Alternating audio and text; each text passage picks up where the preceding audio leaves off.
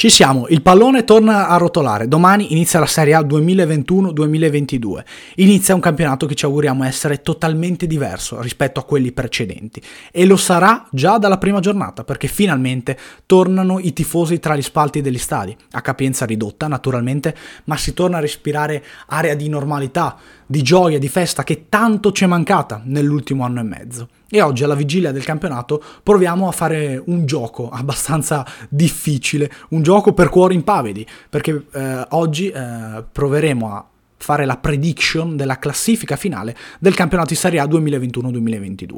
Ci sono diverse condizioni e situazioni da eh, considerare, ossia molte squadre sono ancora in alto mare con la campagna acquisti, o meglio, eh, anche squadre importanti hanno bisogno di delineare ehm, giocatori della rosa che eh, ad oggi non sono molto chiari, eh, giocatori chiave per certi versi. In ogni caso, quasi tutte eh, le big hanno operato un cambiamento tecnico senza poi portare nuovi elementi nella rosa. Cosa vuol dire questo? Moltissime squadre hanno messo in panchina un grande allenatore, un allenatore diverso se vogliamo rispetto a quello precedente, ma non hanno preso molti giocatori um, che possano di fatto cambiare tanto ciò che è stata la scorsa stagione. Sarà proprio compito dell'allenatore, degli allenatori, riuscire a invertire le tendenze o a confermare i risultati del, dell'annata precedente. Ed è per questo che ad oggi risulta molto difficile capire quella che sarà la classifica finale di Serie A. Ma noi ci proviamo naturalmente con ragionamenti razionali che è chiaro, potranno e dovranno essere smentiti dal campo e dal pallone. Partiamo con le tre retrocesse. Credo che torneranno in Serie B Spezia, uh, Salernitana, Spezia e Venezia, quindi ventesimo Salernitana, diciannovesimo Spezia, diciottesimo Venezia. Salernitana che giudico essere la squadra più debole nel nostro campionato, sia per rosa che per progettazione, o meglio, Castori è un ottimo allenatore che ha già fatto la Serie A, ma che si ritrova una squadra che a pochi giorni dalla fine di giugno non sapeva se avrebbe giocato meno um, questo campionato. Questo perché eh, ci sono state delle vicende societarie um, non chiarissime tantissime all'interno dell'ambiente dei campani. In ogni caso la Salernitana giocherà questo campionato e Castori si è, si è ritrovato l'ultimo quasi una rosa da uh, progettare, da costruire um, con forza in vista di un campionato di Serie A. Buoni acquisti dal mercato, Ruggeri, Castanossa e Obi su tutti. Um, da, vi segnalo anche Bonazzoli, che secondo me sarà l'elemento chiave della Salernitana. Per una squadra di questo tipo avere un giocatore che porta 10-15 gol è molto importante. Bonazzoli non lo fa da un po' di tempo, di fatto non, non è mai riuscito a portare molti gol uh, alla propria squadra ne, nella sua carriera in Serie A, però può essere un anno importante per Bonazzoli, che non avrà dubbio di giocare da titolare dalla prima all'ultima giornata di campionato da uh, monitorare anche la situazione dello Spezia, che eh, secondo me tornerà in Serie B, come vi ho già detto, per un motivo molto semplice. È, è stato un ambiente molto scosso dalle vicende nelle ultime settimane lo Spezia il Covid all'inizio della preparazione e eh, l'addio di Vincenzo Italiano nei primi giorni del mercato. A inizio luglio lo Spezia non aveva di fatto allenatore perché ehm, è rimasta a piedi dopo l'addio di Italiano, eh, a cui aveva rinnovato il contratto a inizio giugno. Italiano però è andato alla Fiorentina, lo Spezia ha preso Tiago Motta, ha rinforzato in parte la rosa, ma proprio quando era il momento di cominciare a mettere fino in cascina e eh, minuti nelle gambe, lo Spezia è stato colpito dal Covid nel ritiro estivo. Sarà una stagione secondo me molto più difficoltosa per lo Spezia che eh, dopo eh, la grande annata in Serie A ha perso giocatori importanti, vedi Pobega e Ricci, ne ha acquistati eh, di buoni, Kovalenko e Colley dall'Atalanta e Amian dal Tolosa in particolare, ma anche per lo Spezia sarà importante trovare il numero 9. Lo, sarà ancora Anzola il trascinatore di questa squadra? Arriverà piccoli dal mercato? Vedremo. In ogni caso, ehm, credo che le difficoltà per lo Spezia saranno ehm, più nette rispetto a quelle dello scorso anno. Avrà delle difficoltà anche il Venezia, che non riuscirà a salvarsi secondo me, ma giocherà un campionato eh, a petto in fuori. Questo perché?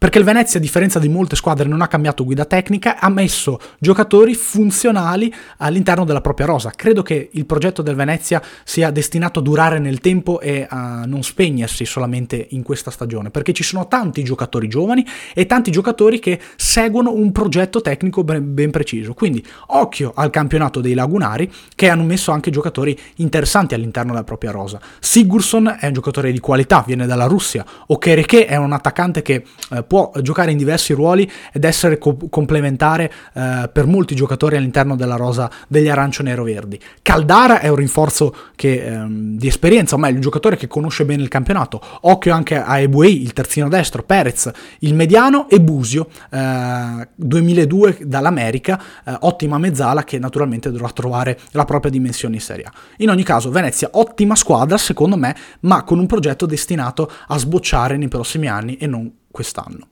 Riusciranno a salvarsi per il rotto della cuffia rispettivamente Torino e Empoli che metto diciassettesime e sedicesime. Attenzione però, il Torino è una situazione molto molto particolare perché il rinnovo, comunque la situazione Belotti è delicata. Se Belotti dovesse andare via dal Torino, allora i Granat perderebbero tutto praticamente, il proprio simbolo, il proprio uh, giocatore trascinatore e Belotti è più di un giocatore, più di un attaccante all'interno del Torino, lo abbiamo visto negli ultimi anni.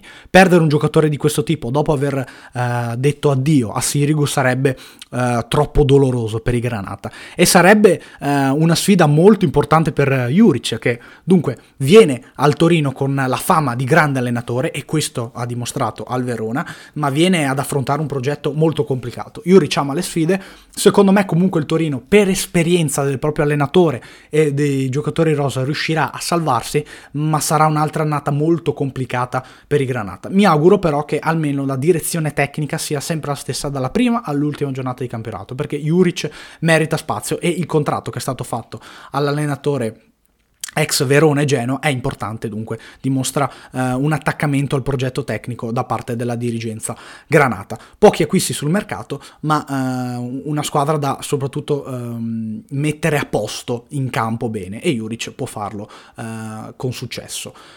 Empoli che secondo me farà un'ottima stagione, a differenza di molte squadre ehm, l'Empoli ha cambiato l'allenatore, ma potrà fare risultati quasi migliori rispetto allo scorso anno, o meglio.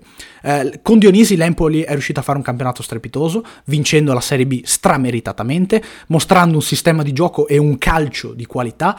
Dionisi però se n'è andato e così come italiano era quasi il top player di una squadra piccola che ha bisogno eh, di fare un'impresa per rimanere in Serie A. Al suo posto però è arrivato un allenatore coerente con il progetto tecnico, che conosce bene l'ambiente, che ha già portato risultati importanti in Toscana, ossia Andrea Azzoli. Ed occhio al nome di Andrea Azzoli, perché sì, è riuscito a retrocedere con eh, l'Empoli eh, qualche stagione fa, nel 2019. Ricorderete l'ultima giornata di campionato contro l'Inter. Eh, quella squadra comunque eh, era una squadra che funzionava, di Lorenzo, Traoré, Caputo, vari nomi che poi ehm, sono rimasti nel campionato italiano e hanno fatto bene anche in nazionale, vedi, di Lorenzo. Ed è per questo che secondo me eh, Andreazzoli si prenderà delle rivincite in una squadra che non ha cambiato moltissimo, ma ha inserito buoni giocatori all'interno del proprio roster. Penso a Vicario, il portiere, che ha sostituito molto bene eh, Cragno l'anno scorso al Cagliari, quando era infortunato. Penso a Cutrone, che ad Empoli avrà una grossa opportunità per rilanciarsi. Luperto, un giocatore eh, interessante da inserire in questo sistema, così come Marchizza, che l'anno scorso ha fatto un ottimo campionato con lo Spezia. Dunque, l'Empoli è una squadra che presenta dei giocatori di qualità e soprattutto tanti giocatori che giocano insieme da anni ed è per questo che credo che eh, con la continuità riuscirà a salvarsi eh, e a fare ottimi risultati nel lungo periodo. Arriviamo ora a due squadre che secondo me non confermeranno l'annata precedente, o meglio, a livello di piazzamento, Sampdoria e Verona non riusciranno ad essere così brillanti come l'anno scorso. Posiziono la Sampdoria in quindicesima posizione, eh, pardon per la ripetizione, e il Verona in quattordicesima. Perché? La Sampdoria, così come il Verona, ha cambiato il proprio allenatore, passando da Ranieri ad Aversa, ma eh, non ha toccato la rosa. Occhio però, perché se la Sampdoria dovesse perdere altri giocatori da qui alla fine del mercato, beh, le cose potrebbero farsi più difficili per la Doria. Eh, Torsby sembra in area Atalanta, Yankto eh, è sul piede di addio molto vicino al Getafe, se dovessero andare via altri giocatori allora per la Sampdoria si farebbe ancora più dura la permanenza in Serie A. In ogni caso, per caratteristiche prendere D'Aversa è stata una buona pensata, secondo me, per, ehm, per la, la, squadra del presidente Ferrero, che voleva probabilmente Dionisi, quindi un altro tipo di guida tecnica, ma forse Dionisi richiedeva anche una squadra diversa, dei giocatori eh, di diverso tipo. D'Aversa comunque è un allenatore furbo, è un allenatore abituato a vivere situazioni complicate, nonostante la retrocessione con il Parma lo stimo, ed è per questo che può guidare una squadra la come la Sampdoria con le spalle larghe. Stimo moltissimo anche l'allenatore del Verona, ossia Eusebio Di Francesco che però si troverà una squadra totalmente diversa da quelle precedenti, o meglio, da quelle che avrebbe preferito. Di Francesco viene da due stagioni complicatissime, da due esoneri, eh, con la Sampdoria e con il Cagliari, dove non ha trovato giocatori adatti al suo pensiero di calcio.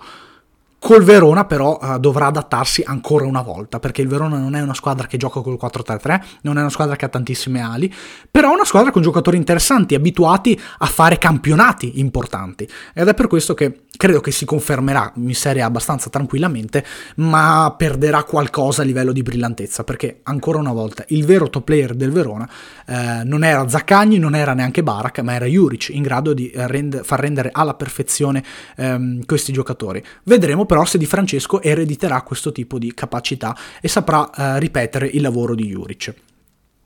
Proseguendo invece nomino tre squadre che faranno un campionato brillante, tre squadre che non hanno cambiato allenatore ed è per questo con, che con lo stesso allenatore e con più o meno gli stessi giocatori saranno in grado di ripetere comunque eh, l'annata precedente. Parlo dell'Udinese in tredicesima posizione, del Genoa in dodicesima posizione e del Cagliari in undicesima posizione.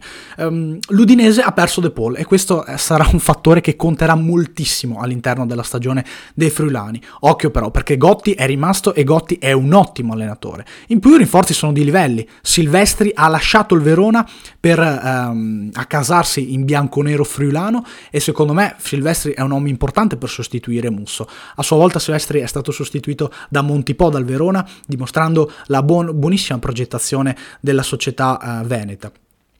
Parlando però sempre dell'Udinese, l'assenza di De Paul e insomma l'addio del numero 10 argentino sarà importante secondo me nel corso della stagione. C'è la possibilità di sostituirlo con uh, un roster e, e, un collettivo che ha funzionato bene negli ultimi anni. Pereira dovrà salire più in cattedra, Samarzic che è il 2002 che ha sostituito De Paul darà delle cose significative nel corso della stagione e mi aspetto anche buone annate dagli esterni, ossia da Molina e da Zegelar per esempio. Da chiarire chiarire però il discorso del centravanti, che resta un'incognita, lo è stata anche la scorsa stagione, magari superata da moltissime giocate strepitose di De Paul. Quest'anno De Paul non ci sarà, dunque ci sarà la, la necessità di um, mettere più gol da diversi giocatori. Occhio all'annata che farà Deulofeu e eh, vediamo come tornerà anche Pussetto, che è comunque un giocatore che ha dato sempre delle cose buone all'Udinese. Dodicesimo posto, come vi ho detto, per il Genoa. E questa sarebbe una vittoria incredibile per il Genoa. Affrontare una stagione dalla prima all'ultima giornata eh, tranquilla, senza grossi grattacapi, senza patemi d'animo molto difficile a dire la verità perché la storia recente del Genoa parla d'altro, ma con Ballardini in panchina e soprattutto con tanti acquisti adatti al sistema di gioco del tecnico rosso-blu si possono fare delle cose buone ed è per questo che il Genoa prendendo um, giocatori interessanti da diversi campionati potrà avere un roster competitivo. Occhio alla porta, Perin sostituito con Sirigo, ottimo. Van Oisden e Vasquez saranno due buoni giocatori per completare la difesa, due giocatori giovani ma che hanno già affrontato campionati importanti. Sabelli è un buon rinforzo per la fascia, così Hernani. E occhio alle due punte, perché sono arrivati Ekuban dal um, Trabzonspor e Busca, eh, 2003 polacco, su cui si deve fare molta attenzione. Mi auguro che questo giocatore giochi con continuità eh, in prima squadra e eh, che abbia dei minuti significativi, perché non è quel tipo di giocatore che ha bisogno di apprendistato in primavera, anzi, dunque Occhio a Busca e occhio a questo Genoa che secondo me presenta una squadra competitiva importante. C'è anche da uh, considerare una cosa.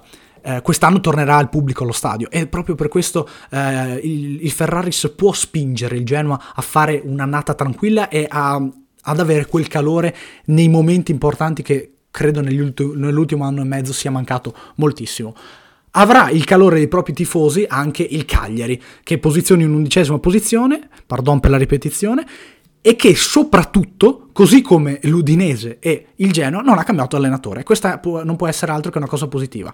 Anche il Genoa ha, avuto, ha vissuto una stagione difficile negli scorsi anni e il Cagliari non è stato da meno, perché Semplici è riuscito a, ereditare il lavoro di, di, Francesco in maniera splendida, o meglio, è riuscito a invertire la rotta perché il Cagliari sembrava uh, dover soffrire fino all'ultima giornata, lo ha fatto per certi versi, ma Semplice è stato bravo a ereditare um, le difficoltà uh, di Di Francesco. E il Cagliari comunque non, non, si è scomposto più di tanto, questa è già una cosa importante perché i giocatori del Cagliari sono importanti, sì è andato via Nangolan, um, qualche pezzo della rosa insomma è stato perso, però però con, la, con, gli arrivi di Obert ed Albert la rosa rimane competitiva. Naturalmente bisogna sempre fare i conti con che tipo di annata sarà eh, quella che affronterà Joao Pedro, perché Joao Pedro è la stella polare di questa squadra e è un, un, po', è un po', come il De Paul del, del Cagliari, se vogliamo, quindi quel giocatore è troppo importante, imprescindibile per certi versi. Passiamo ora alla parte sinistra della classifica, le prime 10 squadre del nostro campionato. Quali saranno le tre squadre fuori dalle coppe? Io metto il Sassuolo in decima posizione, la Fiorentina in nona posizione e il Bologna in ottava posizione. Secondo me è grande sorpresa della Serie A. Partiamo con ordine. Il Sassuolo è una rosa stracompetitiva, secondo me, perché non ha venduto praticamente nessun pezzo, tranne Locatelli, sostituito però bene con Matteo Serriche, e ehm, ha inserito altri giocatori interessanti e che conoscono l'ambiente, in particolare Frattesi e Scamacca. Dunque attenzione al Sassuolo, che ha affidato questa creatura a Dionisi, tecnico capace, lo abbiamo già nominato più volte nel corso di questo podcast, e tecnico che dovrà essere bravo a lavorare questo tipo di giocatori. Giocherà col 4-3-1-2, lascerà fuori le ali, metterà le ali, quindi giocherà ancora con Bogà e Berardi sugli esterni. Dionisi ha tantissimo margine eh, di lavoro in questo Sassuolo. Eh, ci auguriamo naturalmente che non, vengano, eh, non vadano persi altri giocatori nel corso degli ultimi giorni di mercato. Fiorentina che se dovesse arrivare nona farebbe un'annata strepitosa, parliamoci chiaro, rispetto a quelle vissute in precedenza, perché secondo me i giocatori eh, la Fiorentina li ha e soprattutto si è rinforzata in maniera significativa, prendendo un giocatore praticamente che può far cambiare le sorti di questa squadra, ossia Gonzales, Nico Gonzales dello Stoccarda, argentino che può essere partner perfetto di Vlaovic, anche qui. Vlaovic rimarrà, non sono io a dovervelo dire. Vlaovic è un giocatore fondamentale per questa squadra. Italiano ha margine di lavoro e ha possibilità di fare molto bene, però dovrà dimostrare già da subito e questa non è una cosa facile, soprattutto in un ambiente come Firenze. Ottavo posto per il Bologna, che io giudico essere eh, tra le squadre più piccole, insomma tra sotto le prime sette, la numero uno per fare il campionato migliore. Perché questo? Il Bologna per arrivare in questa posizione deve sistemare assolutamente il problema difensivo, perché il Bologna subisce troppi gol e lo fa da troppo tempo, quasi in maniera sorprendente secondo me, perché una rosa come il Bologna non può permettersi di prendere questi gol, questi gol eh, derivanti da disattenzioni, da sciocchezze, da mh, cali di concentrazione, soprattutto se l'allenatore si chiama Sinisa Mihailovic. Però il gruppo del Bologna è molto significativo a livello di giocatori d'attacco e di centrocampo. Se prevale la qualità offensiva vista in alcune partite, allora questa squadra diventa molto pericolosa, perché si è anche sistemata con il problema del centravanti. È arrivato Arnautovic, che non è un giocatore che fa tanti gol, ma è un giocatore che aggiunge, come ha detto Sabatini, eh, malizia, esperienza, cattiveria agonistica per certi versi. E Arnautovic, affiancato da giocatori del calibro di Soriano, Vignato, Orsolini, Barro, beh, allora possiamo vedere qualcosa di molto esplosivo. Il centrocampo c'è, la difesa è da sistemare, o meglio, l'organizzazione difensiva, le disattenzioni sono da togliere assolutamente. Non ci sono grandissimi nomi in difesa per il rosso-blu, ma anche il Sassuolo ci ha dimostrato che i nomi contano fino a un certo punto, bisogna avere idee di gioco, bisogna avere potenziale e il Bologna ha molto potenziale rispetto ad altre, non ha cambiato l'allenatore e ha un gruppo giovane che potrà fare una crescita importante. Potrò essere smentito naturalmente, però io giudico il Bologna come una squadra da tenere d'occhio in questa stagione. E adesso passiamo alle posizioni che contano. Passiamo alle prime sette posizioni in cui bisogna sbilanciarsi per davvero togliamo subito una pretendente dalla lotta Champions, perché le sette squadre che si vanno a giocare le prime sette posizioni sono tutte pretendenti per arrivare tra le prime quattro. Settimo posto che secondo me sarà della Lazio. Molto strano, molto strano eh, il settimo posto soprattutto per la rosa che ha la Lazio, però pensateci bene.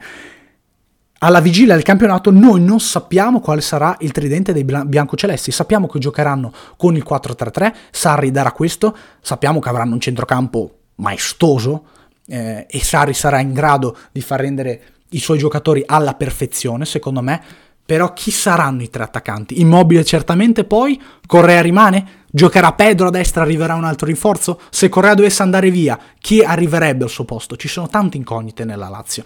E in generale credo che Sarri imposterà un progetto vincente, ma a lungo termine, o comunque nel breve termine, se vogliamo, non da quest'anno. In ogni caso la Lazio poi, lo ricordiamo, giocherà l'Europa League e gestire il doppio impegno non sarà facile, perché di fatto la rosa non è stata rinforzata in maniera strepitosa per riuscire a competere per i primi quattro posti eh, da eh, pretendente numero uno, se vogliamo. Però la Lazio è una squadra da considerare assolutamente, che però vedo leggermente sotto le prime sei. E ora ci sbilanciamo per davvero. Quinta e sesta posizione. Quinto secondo me arriverà il Milan e sesta arriverà la Roma. Perché questo? Partiamo con ordine, parliamo della Roma. Attorno alla Roma c'è un grandissimo entusiasmo, davvero, ma effettivamente Mourinho ha portato molta energia positiva all'interno dell'ambiente e i giocatori che sono arrivati dimostrano progettualità perché eh, Abram ha sostituito Geco e Abram sarà un grandissimo giocatore per la Serie A nei prossimi due anni. Vigna ha sostituito l'infortunato Spinazzola e Rui Patricio ha risolto il problema tra i pali. Inoltre sarà importante nelle primissime giornate quando, fino a quando Abram si adatterà a Shomurdov che ha lasciato il Genoa. Attenzione la Roma è un'ottima squadra, però è una squadra che gestirà un impegno secondo me importante come quello della Conference League. Un impegno che la vedrà da protagonista secondo me dal, dalla, dall'inizio alla fine del torneo, perché ci sono poche squadre forti come la Roma in Conference League, almeno nella griglia di partenza, poi tutto potrà essere stravolto. E gestire una competizione di giovedì dove devi essere eh, una delle candidate principali alla vittoria è qualcosa di molto stimolante. Dunque io credo che per certi versi la Roma avrà più responsabilità a fare bene la Conference League che confermarsi in campionato. Perché lo sappiamo bene, ciò che manca ai giallorossi non è una qualificazione in Champions, ma è un trofeo. E Mourinho è l'uomo dei trofei. Dunque ci sarà forse un po' più di concentrazione eh, in settimana giocando le coppe piuttosto che affrontando il campionato. Però la Roma è assolutamente una mina vagante. E ora passiamo al Milan. Milan che dopo tantissimi anni torna in Champions League, lo fa meritatamente, lo fa eh, giocando nell'ultimo anno e mezzo, ehm, forse nella maniera più continua rispetto a tutte le altre squadre di Serie A, perché Juve e Inter si sono alternate, ma il Milan c'è sempre stato ad alti livelli. E il Milan nello scorso campionato è rimasto primo per molto molto tempo, direi assolutamente meritatamente. È per questo che secondo me quest'anno avrà una flessione. Attenzione, ci sono diversi ragionamenti da fare. Ibrahimovic è un giocatore fondamentale per questa squadra e credo che non giocherà più ai livelli eh, dell'anno scorso, o meglio, giocherà meno partite. Avere Ibrahimovic sempre meno sarà qualcosa di importante. Giroud è forte, è un giocatore importante, ma allo stesso modo non è il totem svedese. Dunque qualcosa si perderà anche in zona offensiva. Poi, eh, anche qui, siamo il 20 di agosto, dunque non sappiamo se arriverà il trequartista al Milan. Se dovesse arrivare un giocatore come Vlasic, allora cambierebbero moltissime cose. Ma il Milan adesso non ha un trequartista, avrebbe solo Brain Diaz, che è un giocatore totalmente diverso rispetto a quelli visti ultimamente. Da considerare un'altra cosa. Benasser e Kessi andranno in Coppa d'Africa. Dunque, Bakayoko che sembra in uh, addirittura d'arrivo e Tonali saranno in grado di sostituirli per quel mese, mese e mezzo prima del ritorno dei due africani? Non lo so, anche perché quando eh, al loro ritorno ci sarà subito eh, un ottavo di finale che il Milan secondo me avrà la possibilità di giocare. Non divaghiamo troppo, non eh, voliamo troppo con la mente. Il Milan secondo me si è leggermente indebolito e a gestire il doppio impegno fa, avrà delle difficoltà. Magnan è un grande portiere, non è Donnarumma, Giroud giocherà più di Ibrahimovic e non sarà la stessa cosa, e Cialanoglu andrà sostituito, perché ad oggi non abbiamo un sostituto di Cialanoglu. Adli può dare delle cose significative, però eh, gioca in una posizione piuttosto diversa rispetto a quella di Cialanoglu, dunque dovrà essere adattato perché non è né un trequartista né un mediano, però è un giocatore assolutamente interessante. Dunque io vedo il Milan fuori dalle prime quattro. E eh, le squadre che secondo me eh, si giocheranno la Champions League anche la prossima stagione saranno il Napoli, l'Atalanta, l'Inter e la Juventus, in questo ordine. Perché io credo che il campionato lo vincerà la Juventus, eh, sbilanciandomi un pochettino, ma vedo questa squadra francamente mm, più avanti rispetto alle altre, più avanti per potenzialità nella rosa. Ci sono delle cose da risolvere, ossia la conformazione del centrocampo e dell'attacco, ma è una squadra con un potenziale che le altre non hanno. Non ce l'ha più neanche l'Inter questo potenziale qui, che rimane una squadra però molto competitiva. Credo che l'Inter verrà sottovalutata quest'anno, perché sì, è andato via Lukaku, è andato via Conte, è andato via il preparatore atletico Pintus, è andato via Kimi, però sono arrivati giocatori importanti. È arrivato Ciananoglu, Donfries. Vediamo chi sostituirà ehm, G- ehm, Lukaku, per adesso c'è Geco, ma se dovesse arrivare un giocatore come Turam, allora molte cose sarebbero sistemate. L'Inter secondo me è una squadra forte comunque sia. È una squadra che può basarsi più sul centrocampo che sulla forza dei suoi attaccanti quest'anno. Dunque le cose cambieranno. Ma Inzaghi è un allenatore che si adatta e lo fa sempre molto bene. Dunque l'Inter non va assolutamente sottovalutata per il potenziale che ha. Entreranno in Champions anche Atalanta e Napoli. Non è molto difficile immaginarlo per l'Atalanta, perché Secondo me l'Atalanta quest'anno eh, parte addirittura con, ambi- con, velleità più alte della qualificazione in Champions League, però eh, dovrà essere bravo a affrontare la prima metà del girone di andata, che molto spesso è stata una pecca dei nerazzurri bergamaschi, ma gli arrivi in casa Dea sono importanti. Musso in porta, Demirale Lovato in difesa, Pessella per fare il vice di, di Gossens, una squadra competitiva, una squadra che non ha bisogno di presentazioni non ce le avrebbe neanche il Napoli, che però ha cambiato allenatore e anche in questo caso ha tenuto la stessa rosa, più o meno come la Juventus. Napoli e Juventus l'anno scorso sono arrivate quarte e quinte, quest'anno le metto tutte e due in eh, zona Champions. Per quanto riguarda il Napoli, quest'anno sarà secondo me un anno esplosivo per gli azzurri. C'è da anche definire la situazione eh, in difesa perché Manolas pare sul piede di partenza, ter- un terzino sinistro non è stato ancora preso, ma il potenziale che ha il Napoli è il potenziale di una squadra grandissima, davvero grande, che partirà con uh, velleità e ambizioni importanti anche in Europa League. Sarà la nata di Osimen, dovrà essere la nata anche di Insigne, ancora una volta, una situazione da delineare, ma centrale per, uh, per gli azzurri comunque il Napoli è il Napoli, soprattutto ha una squadra molto competitiva e più competitiva della scorsa stagione, perché questi giocatori giocano insieme da molti anni, davvero molti anni, con lo stesso sistema, con la stessa voglia di fare calcio. E Spalletti è un ottimo gestore tra, da questo punto di vista, che darà secondo me anche degli spunti importanti a quei giocatori che si dovranno completare. Questa è dunque la mia visione sulla classifica finale di Serie A, tutti i ragionamenti come vi ho detto secondo me razionali, secondo me condivisibili, ma che poi sono molto distanti da quella che sarà la realtà del campo. Il campo ci dirà secondo me altre cose e eh, non è stato facile fare una previsione della classifica di Serie A contando molti allenatori cambiati e rose simili rispetto alla scorsa stagione. Questo è quello che vi posso dire. Dunque, prima Juventus, seconda Inter, terza Atalanta, quarta Napoli, quinta Milan, sesta Roma, settima Lazio, ottava Bologna, nona Fiorentina, decima Sassuolo, undicesima Cagliari, dodicesima Genoa, tredicesima Udinese, quattordicesima Verona, quindicesima Sampdoria, sedicesima Empoli, diciassettesima Torino e poi in Serie B in ordine Venezia, Spezia e Salernitana. Questa è la mia opinione, questa è la mia visione finale. Naturalmente io non posso far altro che ringraziarvi per avermi ascoltato e darvi appuntamento ad un prossimo podcast.